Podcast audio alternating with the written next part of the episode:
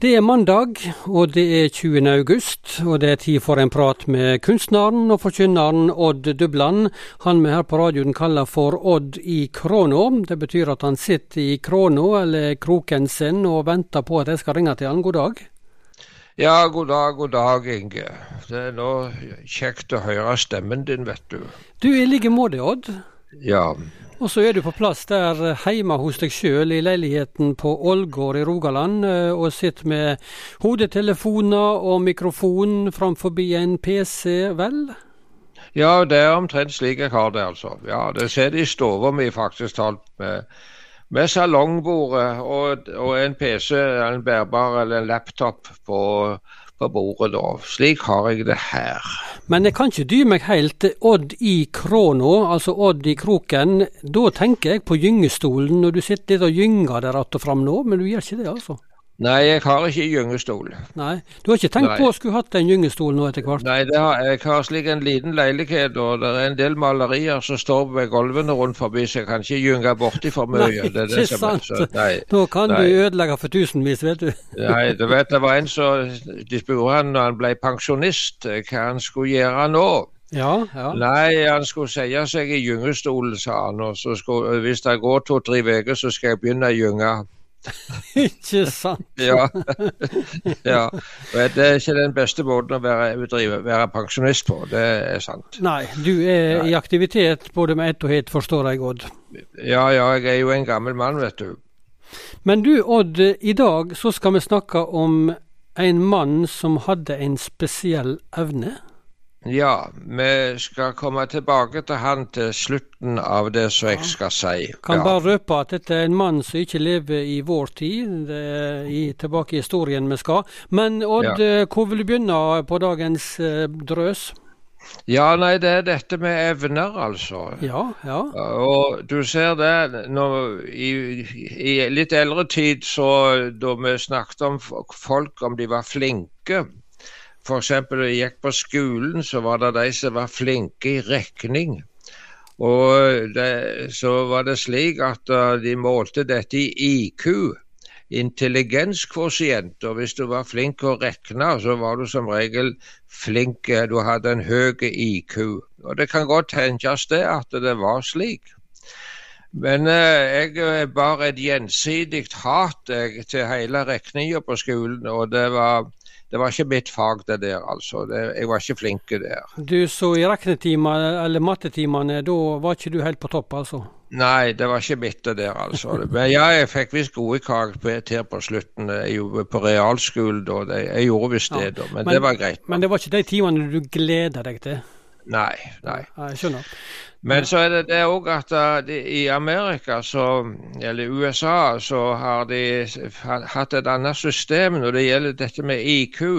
De mener det at det kan f.eks. være åtte-ti forskjellige måter å måle IQ på. Jaha. Ikke bare når det gjelder matematikk og regning. Men det er f.eks. noe som heter språk. Det er til å være flink i språk.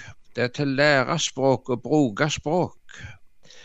Det, det, er også en, eh, de som er flinke til det, og de som er mindre flinke. Og så har du den musikalske evnen.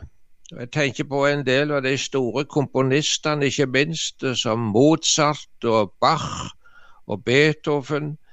Noen, de hadde noen evner som var helt spesielt, altså. Det var det. Og så har du den kunstneriske evnen da til, uh, til tegning og maling og slikt, så jeg kanskje har bitte lite grann av sjøl da. Og så var det også en evne som de regna som viktig, det var den kroppslige evnen. De var, det var de som var flinke i, i gymnastikk og i sport og idrett. Det lå liksom for dem. De var mest flinke til alt, samme hva de prøvde seg på. Og andre opplevde gymnastikktimen som en mareritt på skolen. Det kunne være også slik. Og så er det et evne når det gjelder godt handalag. Jeg vet ikke om du har hørt det uttrykket der, Inge? Jo, godt handalag, ja. Og hva, hva legger du i det? Nei, det er noen som er veldig flinke med hendene sine. Du har uh, tømrere, rørleggere. Du har eh, kanskje også de som er flinke mekanikere og, og slik. Og på Jæren, der som jeg vokste opp, så var det massevis av disse steingjerdene. Steingard. Ja. Vi kalte det bare for gard. Ja, ja. Og så var det folk da som var veldig flinke til å lø steingardene. Ja, lø steingarder, altså egentlig bygge steingardene? Ja, og da sa de det at de hadde et godt steinauge. Ja. Eh, godt steinauge, så du kunne se det på en gard om den var lødd av folk som hadde virkelig steinauge. De så hva steiner som passte inn, sant? Ja. ja. Og så er det en evne til som jeg kunne nevne. Det er de som er flinke til å behandle dyr. De er flinke med dyr. Og eh, det kan også være forskjell på folk der. Det kan være de som ikke har evne til det.